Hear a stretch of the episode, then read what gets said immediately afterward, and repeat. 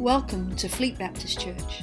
We hope you enjoy the latest in our teaching series. There's nothing like just being with Him with no agenda. Do you know what I mean? There's nothing like just, just being there and just, just being with Him without anything really to pray, even though there is things to pray, but just sitting in someone's presence and just being there, not to get anything, but just to be with someone. And it's so precious. And I believe the, the fruit of any church service it's not how good the preacher preaches or how amazing the music sounded, but it's how thick was the presence of God? How tangible was his presence? How much did he show up? How much did he move? And so sometimes things could look a little bit different to your everyday church service because that should be the goal and the priority of church. It's, it's like Ruth is talking about the tabernacle, which is the dwelling place of God's Spirit as the body of Christ. So, yeah, more of that, please, Jesus. Amen. So, I've got a lot to say this morning. I've got a lot to say, and I've got a little time to get it in, so bear with me. I'll try and keep it as alive and bright and wonderful as possible, but I hope you just hear my heart in, in all that I communicate and all that I feel that God has put on my heart to share. Um, and, oh, and that it, it falls on good soil. And it's, and it's always, it's always, again, like I say, it's always my heart to not just come up here and tickle people's ears and say, oh, that sounded good, but actually to take stuff away that changes hearts, that changes lives, that brings revelation, that brings transformation. I think that should be the goal of anybody that's, that's up here, whether it's worship, whether it's preaching, whether it's in any way, shape, or form. If you're discipling people, it shouldn't just be to, to get a good platform, but it's actually to, to change lives. And that for me is my prayer this morning that whatever we say and as today and further on, that we, we do change lives and we go away transformed. So this morning we're going to be carrying on our God in Our Living series. So Amy gave the introduction last week. I wasn't here last week, but you're in good hands with the lovely Amos who did a wonderful job this morning, um, otherwise known as Amy. Um, and the, the, importance of God in my living is that you've got the full Bible, you've got the, the beginning to the end of, of reading in context of, of God in, in the living of the people within the Bible. So you've got Abraham, you've got Isaac, you've got Daniel, you've got David, you've got Joseph, of God showing up in people's living in every, every area of life. So Daniel was in captivity in Babylon. Joseph was in captivity in, in Egypt, right? So in, but God was showing up in everybody's living.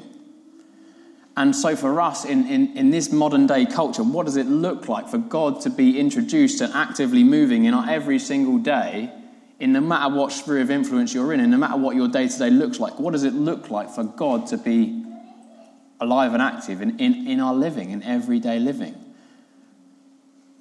And you know, the beauty is that wherever you go, God's Spirit will be. Wherever you've gone, God's Spirit will be. The psalmist says, Where can I flee from your Spirit? Therefore, it's impossible for you to be alone. And Psalm 23 says, Even though I walk through the valley of the shadow of death, I will fear no evil because I know you are with me. And even if you go to the valley, if you go to the depths, He is with you. And, and, and for me, I've, I've felt like I've been in the valley this last week. I, re- I really do. And for a lot, it's just been so difficult. And I haven't always felt God with me. But the truth is, He is with me. And we don't go on feelings, we go by faith. And no matter how dark your situation may be, there is no darkness that God can't light up, right? There's no place that He will not go. And that's the importance of us introducing God into our living. Are you with me? And what does that look like for us in our spheres of influence, no matter where we are? That's what we want to do. We want to see God move from just a Sunday morning to every single day of the week, into our dreams, into our visions, into our waking, into our sleeping. Every single part of our lives be full of God and His presence. So this morning, I want to I want to actually propose that the key to unlocking all of God's fullness in our full day to days is, is wrapped up in this one thing, and I want to just I want to I want to speak specifically about this today, and that's prayer. And specifically, I want to look at the, the model of prayer that Jesus presented on the earth. You know, I'm sure you guys have heard thousands of sermons on prayer. You could go to Google, you can go online and find, find so many resources on prayer and the importance of prayer. But this morning, I want to look at how Jesus modeled prayer and how important it was for him to pray. And the reality is, in my life, for me, I, I'll hold my hands up and say, in my life, the reality of what stops prayer the most and hinders prayer the most is often busyness. In this modern day culture, we are very, very busy people. You know, we, and we can make every excuse in the book, and we may say, "Well, I've, I've, you know, I've got, I've got bills to pay. I've got to work, and I'm just so tired when I come home. I've got the kids. I've got dinner to make, and I'm just so tired." And all these kind of things, which are, you know, you're allowed to have those reasons. But the reality is, it's never come as a priority over prayer. And if we are too busy, the simple the simplicity of it is that we make time. And you may even think, for, you may even think, okay, well, I'm fulfilling God's will in my life. I'm, I'm, out, I'm out raising the dead. I'm out healing the sick. I'm out fulfilling the purpose of God in my life. I'm doing what He's called me to do. I've started my own business and I'm trying to reach the business people of the earth. And I'm just, I'm just pouring my heart and soul into this business because I feel like God has told me to do that. And I just don't have time to pray. I just, I would, and, and, and, and again, we use the excuse, which isn't an excuse. God loves to hear from you, he loves to talk with you. Oh, I, will pray in the car, or I'll pray on the way to work, or I'll pray on, you know, the, on the train, or when I'm walking. And that's great. God loves to hear from you, He loves to talk with you. I love any engagement with my children. But there's nothing like giving someone your full attention. Do you know what I mean? No phones, no tablets, no nothing, just full attention, you and God, time set aside. And I, am I'm, a, as much a part of this as anybody else, so please hear my heart in this that I'm, I don't, I'm not claiming to be something that I'm not. But I know that it's a call that God has put on not just my life, but our lives. And we've got the life of Jesus Christ, who, who came to save us from sin, who came for us to have entry into heaven when we die, but we're in our, in our here and now. He came to destroy the works of the enemy. He came to overcome evil by doing good. And he was fulfilling the purpose of God right? He had every reason to say, well, actually, I'm doing all this stuff. I don't really need to pray. When actually the priority of prayer on Jesus' life came above everything. And I want to propose to you today that it was the source and the reason and the well that he could do all the things he did. You know, Jesus, it, the Bible tells us, we're going to read a few verses in a minute, the Bible tells us that Jesus would spend the night in prayer. I'd probably make it to 10 o'clock and I'm out. A bit of advice try not to pray in bed or on bed. I'm like, I'll just, I'll get on the floor. I'll just get on my knee. I'll, I'll kneel on the bed. I'll just put my head on the pillow and I'll pray. I'll just close my eyes and pray. And then before you know it, you're asleep. Anybody relate to that? Anybody? Yeah, there we go. Try and avoid the bedroom or a comfortable place. And Jesus would often spend hours in prayer. Luke 6:12 said this, he would spend the night up the mountains praying to God. The night up the mountains praying to God. Core. That's some resilience, eh? To really push through. And he must have really loved it as well. It's easy to do the things you love, isn't it? Luke 5:15 says this, Yet the news about Jesus spread all the more, so that crowds of people came to hear him, came to hear him and to be healed of their sicknesses. But Jesus often withdrew to lonely places and prayed. You know, you know, the Bible tells that Jesus was surrounded by towns, by villages. We read stories of, of Jesus encountering people. You've got the woman who is the woman who is bleeding all her life.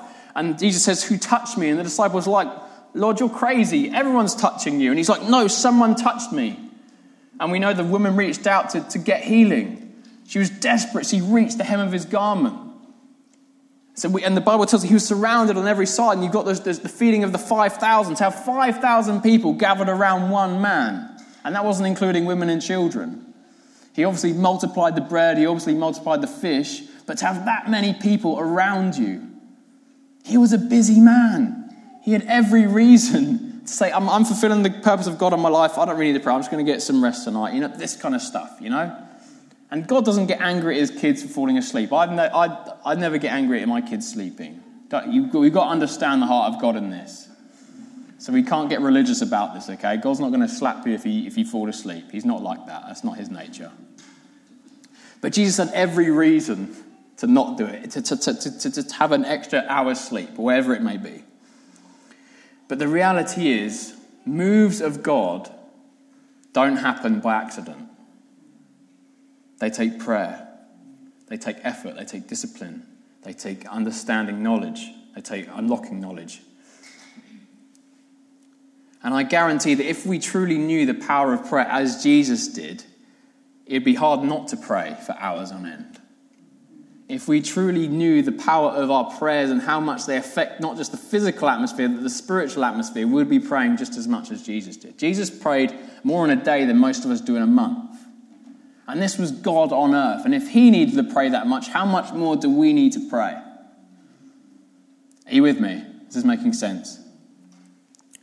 And you've got revivalists. I was reading about um, D.L. Moody, who was one of the revivalists of old, and what he would do before he came to a town or a city, he would send intercessors, uh, prayers, in other words, to the city ahead of him to pray. They would, they would, find a basement and they would pray for hours and hours and hours and just, just declare and preparing the ground for what was about to come because he knew and understood the importance of prayer and how much it changes the atmosphere and how much how important it is to align with the will of God and to speak the will of God into an atmosphere. Revival moves of God don't happen by accident. And I guarantee the moves that have happened through Jesus' life were sourced from his intimate time and praying with his Father up the mountains in the lonely places. Question for you See if you can relate to this. Have you, have you, ever, have you ever been around someone that you just come away from their presence by listening to them and you just come away like inspired? Right? So you could, away, you could come away from a terrific Bible teacher and come away thinking, oh, I need to read my Bible. I really want to know the Bible. This guy just opens up the Bible like, like never before. And I want to go home and read it and understand it and just, just dig into the Bible. Or you may, you may have heard testimonies of people, someone living a lifestyle of Christianity that's just inspiring to you, and you want to, you want to get hold of what they're doing or the way they're teaching. Do you know what I mean? Can you relate to this? And you get people that just, spur you on and drive you. It's often off the back of a conference that you just want to go and change everything. And we kind of we kind of find ourselves in this situation with the disciples. And I believe that Jesus modeled prayer so so powerfully and put such a high emphasis on it that we find ourselves in this situation where the disciples come to him.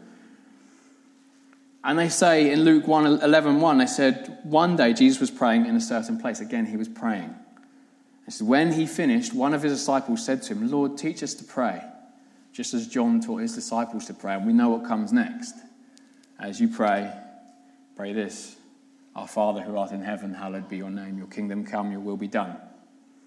But I believe that Jesus set the example. He, they, the disciples were so inspired by how much he prayed and how much he withdrew to pray and the length that he prayed and the power that they saw in their prayer that they, they were like, how do, you, how, how do I do that? Jesus, how do we do that? Can you, can you teach us how to pray? How, how do we do that? Are you with me? Does that make sense? And, and for me, I, I want to do this because prayer doesn't have to be the way that we've experienced it. And I want to suggest to you that prayer isn't how we've experienced it, isn't how I've experienced it. My, my nan has got a, a beautiful pink bedroom, hasn't been painted in about 100 years. And, and I always remember going in as a kid, and even now, my mum's currently, currently lives with us, so we see her a bit more often. And on, on, the, on her bedroom wall, she's got this beautiful painting of Jesus. You know, perfectly shampooed hair, lovely moisturized skin, lovely garments. Jesus is looking outstanding. And he's, and he's, he's on his knees and he's got his hands together, his eyes are up to heaven, and it's just such a holy moment, right? Can we recognize those pictures? You know, you know what I'm talking about? And I, I love my nan. She's so, been so faithful 50, 70 odd years going to church and praying and just so faithful serving on teams and things like that. But my point is, I'm sure it did look like that. I'm sure it did. But there's other, there's other implications in the Bible that says it also looked a bit differently. And we actually get an, we get an inside information from Hebrews about how Jesus prayed and what he would pray like. It wasn't just as simple as knees, hands together, eyes up to heaven, silky hair, lovely hands, you know, lovely robes. And so we get one bit of inside information with um, when Jesus goes up the mountain and he takes two of the disciples with him. And two special guests turn up. Special guests are Moses and Elijah. You know, that's a bit bonkers, right? It wasn't just Jesus on his knees. He, he's, he's going beyond what the physical atmosphere is, and, he's, and he's, he's, he's, he's adapting in the will of God and moving in the Spirit of God. He's moving with the eyes of his heart, and it wasn't. And it, he was engaging with his friends of old, I'm assuming. And Peter says, "Oh, should we, they're just a bit freaked out. Should we set up a tent, Lord, for these things?" And, and there's this dialogue, and that just gives us a bit of inside information about what prayer would have looked like with Jesus. It It wasn't always boring. I'm sure it was very, very exciting at times. And so Hebrews gives us a bit more information as well about how Jesus would have prayed. Hebrews 5, verse 7 says this While Jesus was here on the earth, he offered prayers and pleadings with loud cries and tears to the one who could rescue him from death, and God heard his prayers because of his deep reverence for God. So, if we're like a fly on the wall of hearing the prayers of Jesus, not only is he engaging Moses and Elijah, apparently, and probably engaging the presence of his Father, but he's got this groaning, this compassion, this heart that's overflowing within him, that's coming out in tears, that's coming out with pleadings. It wasn't just this, this monotone, silky haired Jesus. Do you know what I mean? There was passion in his prayers. And if you want to read more about his prayers, look at John 16, 17, I believe, where it comes, Jesus does this incredible prayer. And it's where he talks about, you know, Lord, make them one as we are one. And he says, This is eternal life, that they may know you. We get an insider of what the, the, the prayer language of Jesus. And, and, and I truly believe sometimes that we can miss out on all that God has for us just because of our, our half heartedness of prayers. Sometimes we're just praying what we feel is the right thing to say. And the question is, how hungry are you? The question is for me, how hungry, are, how hungry am I? Are we praying from our mouths or are we praying from our hearts? Are we praying from our heads or are we praying from our hearts? I believe that our hearts affect his heart more than our mouths do. Let's read together. John 11, 17. Famous story of the wonderful Lazarus should be on the screen for you. We're going to, uh, well, I'll tell you that later. Okay, John 11, 17. On his arrival, Jesus found that Lazarus had already been in the tomb for four days. Now, Bethany was less than two miles from Jerusalem, and many Jews had come to Martha and Mary to comfort them in the loss of their brother. While Martha heard that Jesus was coming, she went out to meet him, but Mary stayed at home. Just pay attention to this right now, okay? So this is Martha. Lord, Martha said to Jesus, if you had been here, my brother would not have died. But I know that I, I know that even now God will give you whatever you ask. Jesus said to her, Your brother will rise again. Martha answered, I know he will rise again in the resurrection at the last day. You've then got some dialogue where Jesus talks about being the resurrection and life, and they just they have a bit of a conversation, and Jesus talks. But let's go down to verse 31. Let's, let's notice the difference, okay, in prayers between Mary and Martha. Remember, Mary was the one who chose the better thing, which was to sit at the feet of Jesus. We, we know that story. Mary, it was Mary who was the one. So we're going to read Mary's, Mary's one now. When the Jews who had been with Mary in the house, comforting her, noticed how quickly she got up and went out, they followed her, supposing she was going to the tomb to mourn there.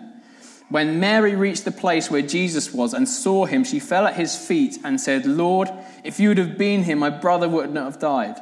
When Jesus saw her weeping and the Jews who had come along with her also weeping, he was deeply moved in spirit and troubled. Where have you laid him? he asked. Come and see, Lord, they replied. Jesus wept. Mary sprints out to the feet of Jesus. She sprints out and she falls at his feet, weeping, crying. In desperation, her heart is in a totally different posture. she falls at the feet of Jesus. She doesn't just fall, but she sprints. When was the last time we sprinted to Jesus? His presence is the place where he's going to be that secret place. She sprints to Jesus. She falls at his feet weeping and she says, Lord, if you would have been here, my brother wouldn't have died. And we read that she moved the heart of God so much, that she moved the heart of Jesus, who was fully God, so much that we then get the most, one of the most famous verses, the shortest verse in the Bible, come forth. Jesus wept.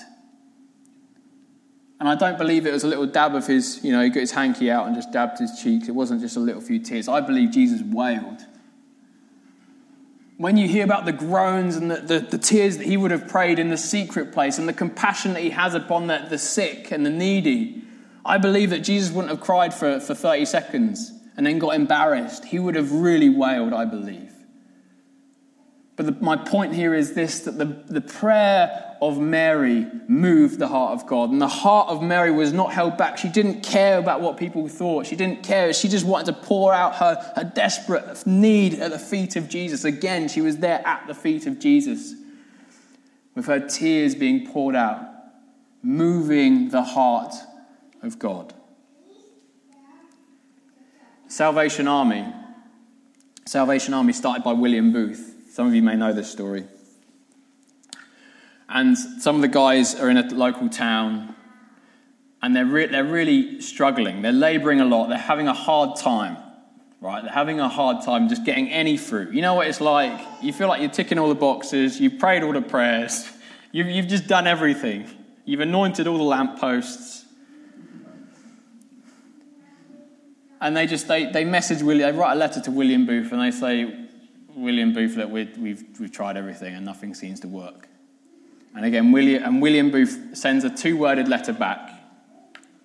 And he says this he says, try tears. Because he knew the importance of how our, our, our hearts can move God's heart. Are you with me? And sometimes it's asking God to change our hearts, that we would move from half heartedness and just apathy and feeling like we're saying the right thing to actually having a heart, the heart of Jesus. The prayer life of Jesus. And it's not just Jesus, he wasn't just praying a lot on the earth, but he, the Hebrew, Hebrew says that he intercedes for us even now. So he must really love prayer. It must be really, really important.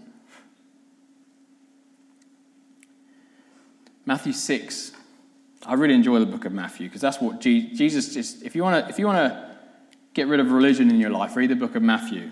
Jesus just like gets a baseball bat and just knocks out religion. I love it.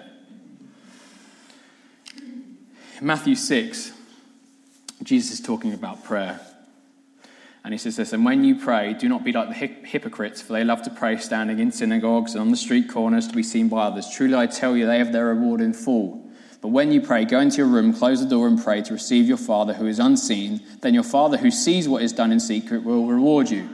Now, that word hypocrites in Greek, I don't actually know the word, but the word, so if you go from hypo to crits, so it, it basically means masked actor. He's saying, don't, don't be a masked actor like these Pharisees.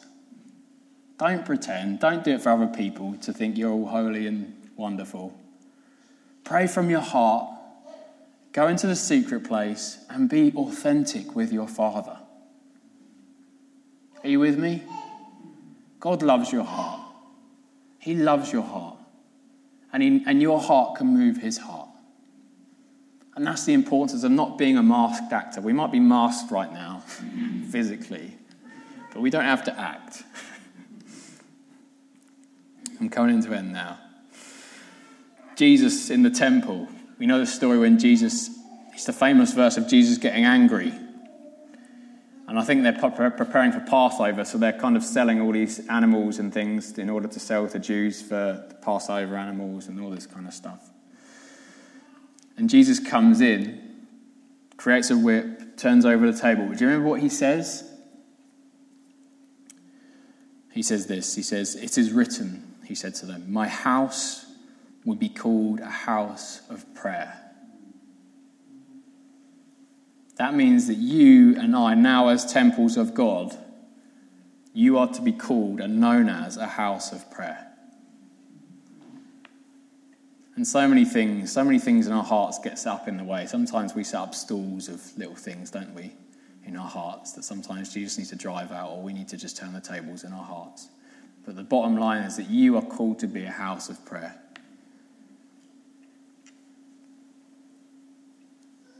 So I'd encourage you today, church. If you've got a busy diary, put in an appointment each week, each day, with a very important client called Jesus. Because I believe God is sending out an invitation for you here today to, to go further, to go deeper, to experience what He experienced, and to pray how He prayed because there is, there's lives on the line. There is a war at hand. The war has already been won, but our prayers change everything. Atmosphere, our prayers change atmospheres. And, you know, Jesus said in his, the famous prayer, the template of prayer, Our Father in heaven, your kingdom come, your will be done. And the importance of prayer is that we, we don't stop praying until his heaven, his, his kingdom is on earth. Are you with me? And that's the importance of why we pray, why we commune, why we, why we sometimes give up privileges, sometimes give up a bit of sleep. And we, we devote ourselves to prayer, as Paul tells us to do. And we pray without ceasing because we know not only do we imitate Jesus in that, but we're partnering with the will of God and releasing heaven on earth. Let's pray.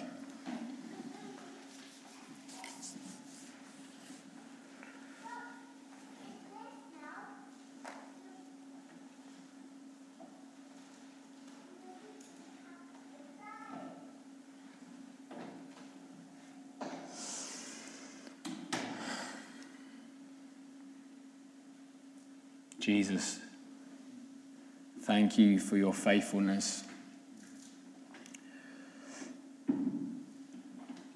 Thank you that you're still praying for us even now.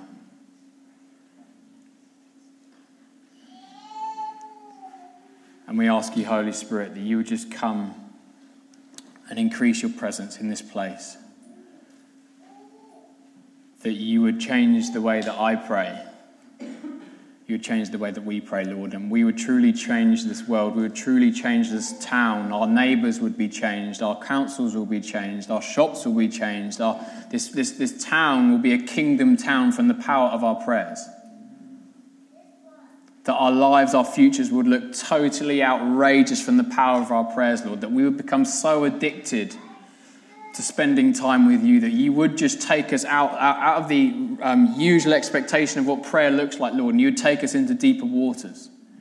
That we would see your face, we would pray the prayers that you are praying, we'd be caught up with all of heaven to, and hear the voice of Jesus interceding on our behalf. And Father, I pray right now in each and every one of us, you would ignite a fire to pray, to listen, to be authentic. That our hearts would fully be engaged in prayer. We would give you our full attention. And Father, we would see your kingdom come. We would see your kingdom come. We will see this place as a sickness free zone.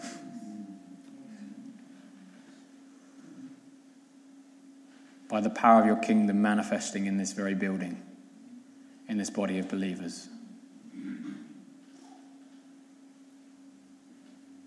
We love you. We love you, Jesus. And Father, we, we accept your invitation. I accept your invitation to go deeper, to go beyond what I already understand of what prayer is. That we'd be more intimate with you than ever before. In the mighty name of Yeshua Jesus. In the mighty name of Yahweh, the King of the universe, we pray. And in the mighty name of Ruach HaKodesh, the Holy Spirit, we thank you for where you're taking us, Jesus.